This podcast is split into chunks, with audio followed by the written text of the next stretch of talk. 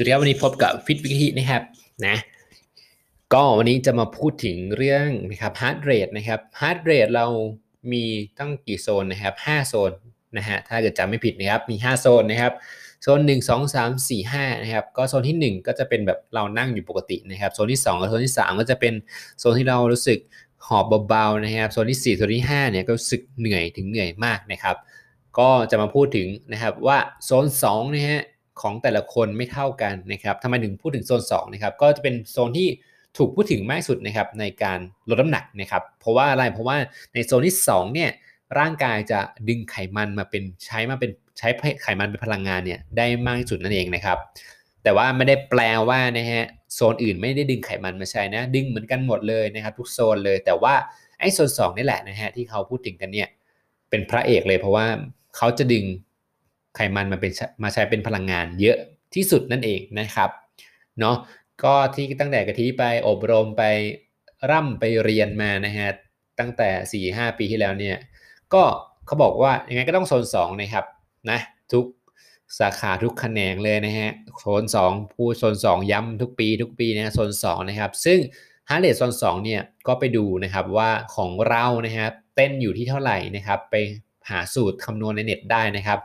ดู maximum heart rate อย่างแรกหา maximum heart rate นะครับ แล้วก็ดูโซนว่าโซน2เนี่ยมันอยู่เป็นกี่เปอร์เซ็นต์ของ maximum heart rate นะครับ ก็เราก็ดูว่าเราต้องควรทำช่วงนั้นๆนะครับ ซึ่ง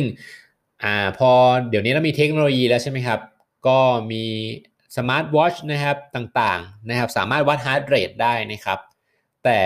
เครื่องนะครับ เครื่องวิ่งลู่วิ่งบางตัวก็วัดได้นะครับ แต่กะทิก็จะบอกเลยว่า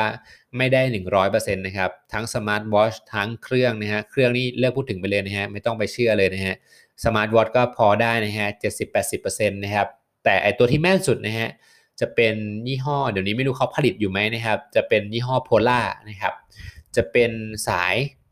คู่กับนาฬิกานะครับ เป็นสายรัดหน้าอกนะครับ จะมีตัวจับวัดชีพจรที่ติดกับหน้าอกเราเลยนะครับ อันนี้จะแม่นที่สุดนะครับ แม่นมากๆเลยนะฮะ แล้วมันจะขึ้นที่นาฬิกาเราขึ้นในแอปโทรศัพท์แอปโพล่านะครับ ก็ลองไปหาซื้อดูถ้าเกิดใครสนใจนะครับ ตรงนี้นะฮะ มาเข้าเรื่องกันเลยนะครับ โซน 2 ของแต่ละคนไม่เท่ากันนะฮะ ซึ่งตอนนี้กะทิไปอบรมมาล่าสุดเนี่ยกะทิไปอบรมของอ่าsmart นะครับ smart trainer นะครับ smart nutrition นะตรงนี้เขาก็ บอกมาว่าโซน 2 ของเราเนี่ยนะครับวัดได้จากเราสามารถทำโซน2อยู่เนี่ยเราสามารถฮัมเพลงได้ เรายังร้องเพลงได้อยู่นะครับโดยที่ไม่มีการติดขัดมากเท่าไหร่นะครับเหงื่อออกนิดๆหอบเบาๆนะครับแต่ว่าเรายังสามารถฮัมเพลงได้อยู่เนี่ยครับก็ถือว่า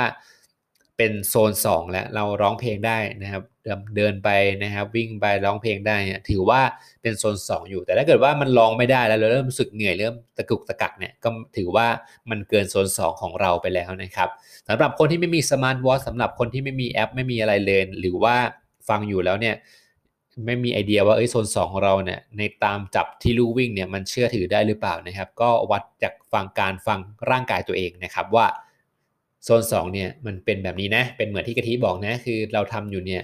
เราสามารถยังร้องเพลงได้อยู่ เพลงวงที่เราชอบนะฮะนะแบ็คพลิงอะไรอย่างงี้นะนะฮะก็เราสามารถฟังได้เฮ้ยเราสามารถร้องได้นะครับ ตรงนี้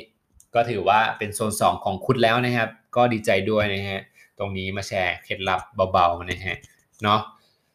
นะครับ ลองทำดูนะฮะ แล้วจะรู้ว่าโซน2ของเราอยู่ที่ไหนนะฮะแล้วก็ทำไปเรื่อยๆนะครับหนักไปถ้าเกิดเราทำแล้วรู้สึกทำหนักเกินไปแล้วก็เบาลงมาให้อยู่ที่โซน2 ดูง่ายๆแค่นี้นะครับแต่ไม่ต้องกลัวว่าจะไม่ burn fat นะครับเมื่อคุณ